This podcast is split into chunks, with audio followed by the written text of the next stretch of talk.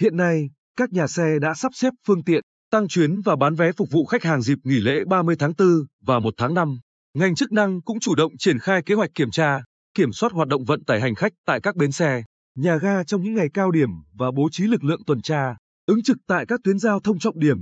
kiên quyết xử lý tình trạng bến cóc, xe dù. Đến thời điểm này, các doanh nghiệp kinh doanh vận tải hành khách đã triển khai kế hoạch vận tải hành khách dịp nghỉ lễ 30 tháng 4 và 1 tháng 5. Riêng đối với công ty trách nhiệm hữu hạn kinh doanh vận tải Sơn Tùng, tất cả các tuyến đường dài cố định đều được doanh nghiệp này tăng cường thêm chuyến. Trong đó, tuyến Quy Nhơn Đà Nẵng Quy Nhơn thêm từ 3 đến 9 chuyến mỗi ngày, các tuyến Quy Nhơn Nha Trang Quy Nhơn, Quy Nhơn Đắk Lắk Quy Nhơn, mỗi tuyến tăng thêm từ 1 đến 2 chuyến mỗi ngày. Ông Trần Sơn Tùng, giám đốc công ty cho hay, công ty chuẩn bị 40 xe limousine giường phòng, 30 xe limousine 9 chỗ và 16 chỗ đời mới cao cấp sẵn sàng phục vụ khách hàng. Khách hàng có thể đặt vé qua hệ thống tổng đài, website công ty. Giá vé trong những ngày nghỉ lễ có tăng chút ít so với ngày thường. Tất cả hành khách đều được công ty cấp phát khẩu trang, rửa tay sát khuẩn trước khi lên xe. Tại bến xe khách trung tâm Quy Nhơn, bình quân mỗi ngày nghỉ lễ sẽ có 250 đầu xe vận tải hành khách chất lượng cao sẵn sàng đưa đón khách, đáp ứng nhu cầu đi lại của người dân.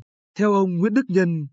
giám đốc công ty cổ phần bến xe Bình Định, để đảm bảo an toàn cho hành khách và an ninh trật tự tại bến xe khách trung tâm Quy Nhơn và cả bến xe Bồng Sơn, thị xã Hoài Nhơn, công ty bố trí lực lượng túc trực 24 trên 24 giờ để kiểm tra, giám sát hoạt động vận tải hành khách ra vào bến, đảm bảo an ninh trật tự, yêu các phương tiện chuẩn bị xuất bến phải đảm bảo an toàn kỹ thuật, thực hiện nghiêm lệnh xuất bến. Đặc biệt công ty yêu cầu thực hiện nghiêm các biện pháp phòng chống dịch COVID-19, chủ động phương tiện để phục vụ tốt hơn nhu cầu của người dân dịp 30 tháng 4 và 1 tháng 5. Ngành đường sắt vận hành liên tục 8 đôi tàu thống nhất Bắc Nam trong ngày, đồng thời tăng cường thêm 4 đôi tàu SEQ1, SEQ2, SEQ3, SEQ4 chạy tuyến Sài Gòn Quy Nhơn và ngược lại. Bên cạnh đó, tuyến Sài Gòn Quảng Ngãi, tuyến Sài Gòn Đà Nẵng và ngược lại cũng tăng cường thêm 4 đôi tàu SE22, SE25, SE27, SE28 để phục vụ hành khách. Trong khi đó, các hãng hàng không Việt Nam Airlines, Vietjet Air, Jetstar Pacific Airlines,